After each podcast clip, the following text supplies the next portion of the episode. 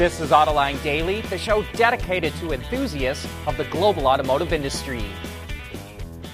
Honda is forging ahead with fuel cell vehicles. In fact, it's going to start making a fuel cell CRV in 2024 at the same assembly plant in Marysville, Ohio, where it made the Acura NSX. In addition to the fuel cell, it will even have a big enough battery for plug in driving. That's so drivers don't have to rely solely on hydrogen fuel. The assembly plant, called the Performance Manufacturing Center, is a very low volume facility. So Honda is making sure it doesn't overcommit to making fuel cell vehicles until they can establish themselves in the marketplace. Well, this is totally shocking, but first let's dial back the clock a little bit. Federal prosecutors forced the UAW to change the way it elects officers because of rampant corruption in the union.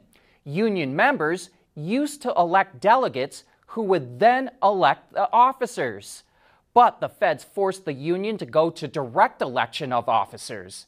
You'd think that that would energize the rank and file, but just the opposite happened. Here's the shocking part only 11% of UAW members voted for their new officers. That means nearly 90% didn't even bother. One union member said that's because they don't see any value in voting because they don't think anything is going to change. China is running into problems with COVID lockdowns and nationwide protests against the government's policies, but sales of new energy vehicles continue to grow at a rapid pace. LMC Automotive says that last month, sales of BEVs and PHEVs were up 67% and 150% respectively. BEVs accounted for 22% of total car sales, while PHEVs accounted for 9%. The top three BEVs by production were the BYD Song, the Wuling Hongguang Mini EV, and the Tesla Model Y. Through October, Chinese customers bought almost 5.3 million BEVs and PHEVs. Reports out of Germany say Volkswagen is in talks with Foxconn to possibly make the electric Scout pickup an SUV at its plant in Lordstown, Ohio. No surprise there for us. We reported two months ago that Scout was considering using a contract manufacturer or even building its own greenfield plant. We're also pretty sure that Scout is talking to Magna because our sources tell us that Magna is soon going to announce that it will build an assembly plant somewhere in North America.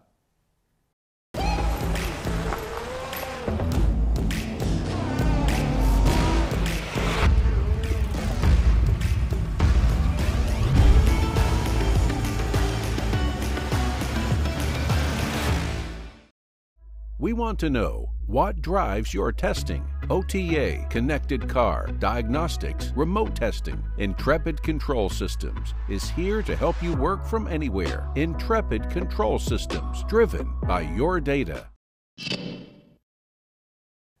For the first time ever, the Opel Astra will be available with an all electric powertrain. One reason for that is that Opel is now part of Stellantis after being sold off by GM and the Astra was transferred to Stellantis' modular EMP2 platform, which can accommodate multiple propulsion types and is also used for vehicles like the Peugeot 408 and Citroën C5X. The Astra Electric is driven by a single electric motor that puts out 115 kilowatts or 156 horsepower. The battery pack has 54 kilowatt hours of space and provides up to 416 kilometers or roughly 260 miles of range according to the WLTP cycle. However, that underbody mounted battery pack does chop down on luggage space a bit. Look for the new Astra Electric to start reaching dealers in the spring of next year. Volkswagen is delaying Project Trinity.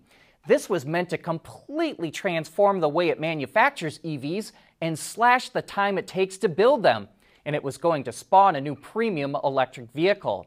A new factory near its main plant in Wolfsburg was going to be built next year, and vehicles were supposed to start rolling down the line in 2026. But now that's getting pushed back until at least 2028. Now, under new management, VW says that by waiting, ICE production will decline at the main plant, clearing up room for Trinity. So it won't have to spend $200 million for that new plant as well. Another reason for the delay is that Volkswagen's moonshot software program called Cariad, which is going to be used by Trinity, ran into monumental problems and wasn't going to be ready. Hyundai is making a flurry of moves to source more EV batteries. Earlier this week, it signed a deal with SK On to open a battery factory in the U.S., and it's also reportedly in talks with LG Energy to build two more battery plants in the U.S. And now, over in China, Hyundai has signed a deal with battery maker CATL to use its cell to pack batteries. CATL could start supplying the batteries as early as next year, which is expected to be enough to power 70,000 EVs. CATL's cell to pack batteries integrate the cells into the packs without modules, and the design improves energy density and simplifies manufacturing, which ultimately reduces cost. And in other Hyundai news, the head of group design, Luke Donkerwolke, has been promoted to a president from an executive vice president. He will still hold his other title as chief creative officer and continue to oversee design for the Hyundai, Kia, and Genesis brands. At Schaeffler, we pioneer motion. Electrifying mobility. Manufacturing smarter. Reducing CO2 emissions. Making energy production clean. Schaeffler pioneers motion to advance how the world moves.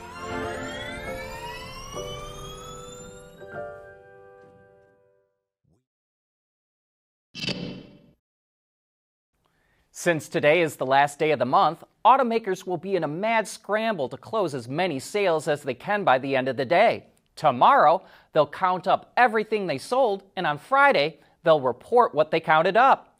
Ward's Intelligence is forecasting that sales in the U.S. market will be up 9% compared to a year ago. General Motors is expected to post the biggest gain, up a whopping 39%. But remember, GM came into the quarter with 95,000 fully assembled unsold trucks because of the chip shortage. But late in the summer, it got the chips it needed. Wards also predicts that Hyundai Kia will see a 25% increase in sales, with Nissan and Toyota both up 10%. But Stellantis is expected to see a 16% drop, with Honda down 7% and Ford down 5. And on Friday, we'll be able to compare notes and see if that's how sales turned out.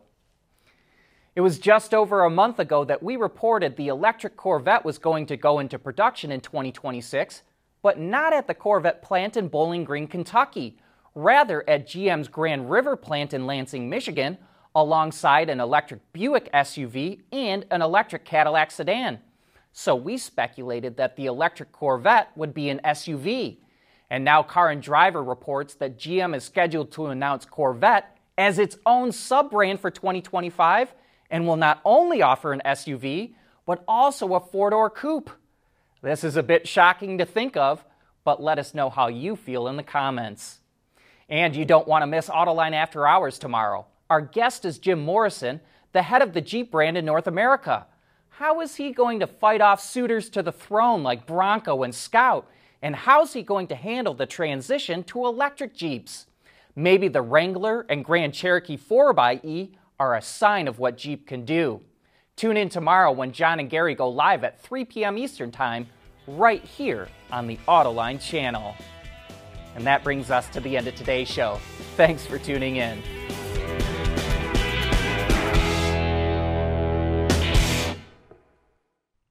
AutoLine Daily is brought to you by Bridgestone, solutions for your journey. Intrepid Control Systems, over the air engineering, boost your game. And by Schaeffler, we pioneer motion.